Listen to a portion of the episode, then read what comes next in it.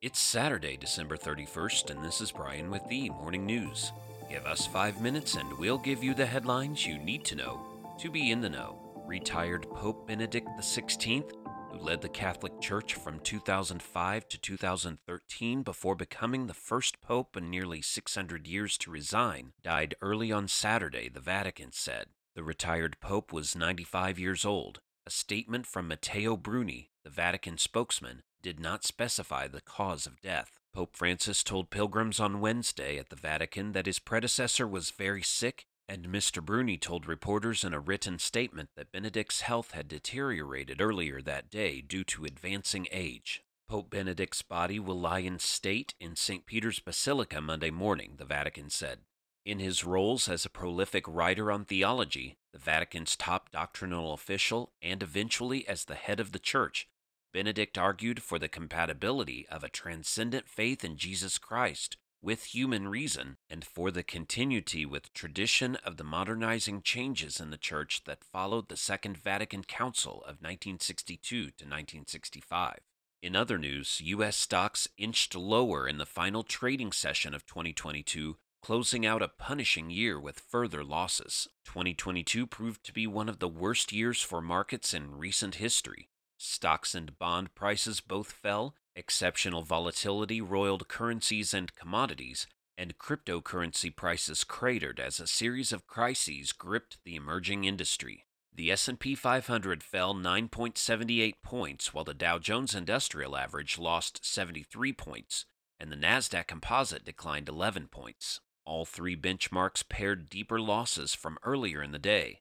For the year, the S&P 500 posted a 19% decline, its biggest pullback since 2008. The Dow Industrials dropped 8.8% for the year and the Nasdaq slid 33%, stung by declines in technology shares. Inflation remained stickier than many on Wall Street expected, forcing the Federal Reserve to kick off its most aggressive interest rate increases in decades. In world news, even by the standards of Turkey's and Greece's frequently strained relations, it was a remarkable escalation. Turkey's president directly threatened his country's western neighbor, saying, unless the Greeks stay calm, Turkey's new ballistic missiles would hit their capital city. President Recep Tayyip Erdogan's comments followed repeated threats and warnings in recent months. Alleged violations of international treaties by Greece could throw the sovereignty of many inhabited Greek islands into doubt. Turkish troops, Erdogan warned on several occasions, could descend on Greece suddenly one night. The striking rhetoric has led to questions about the reasons behind it and whether it could be a prelude to more alarming developments, including potential armed conflict between Turkey and Greece, both NATO members. Back in the U.S., Landslides of rock and mud closed roadways Friday across California as heavy rains kicked off what will be a series of storms poised to usher in the new year, with downpours and potential flooding across much of the state and multiple feet of snow in the Sierra Nevada. The atmospheric river storm, a long and wide plume of moisture pulled in from the Pacific Ocean, began sweeping across the northern part of the state Friday and was expected to bring more rain through Saturday, according to the National Weather Service in Sacramento. A winter storm warning was in effect into Sunday for the upper elevations of the Sierra from south of Yosemite National Park to north of Lake Tahoe, where as much as five feet of snow is possible atop the mountains. And Barbara Walters, the trailblazing journalist who was the first woman anchor of both a morning and an evening television news program, and at one point was the highest paid TV news personality in the country, has died. She was 93 years old.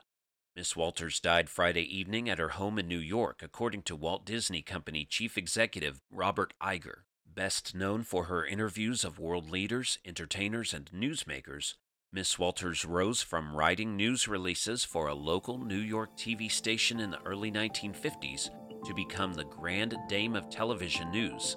In the process, she broke down numerous barriers and cleared the way for a generation of women to follow in her footsteps, including Diane Sawyer, Jane Pauley, and Katie Couric. Now you know, and you're ready to go with the morning news. Share this with a friend and subscribe to us wherever you listen to your favorite podcast. You can also sign up for our newsletter at themorningnews.com. Thank you for listening.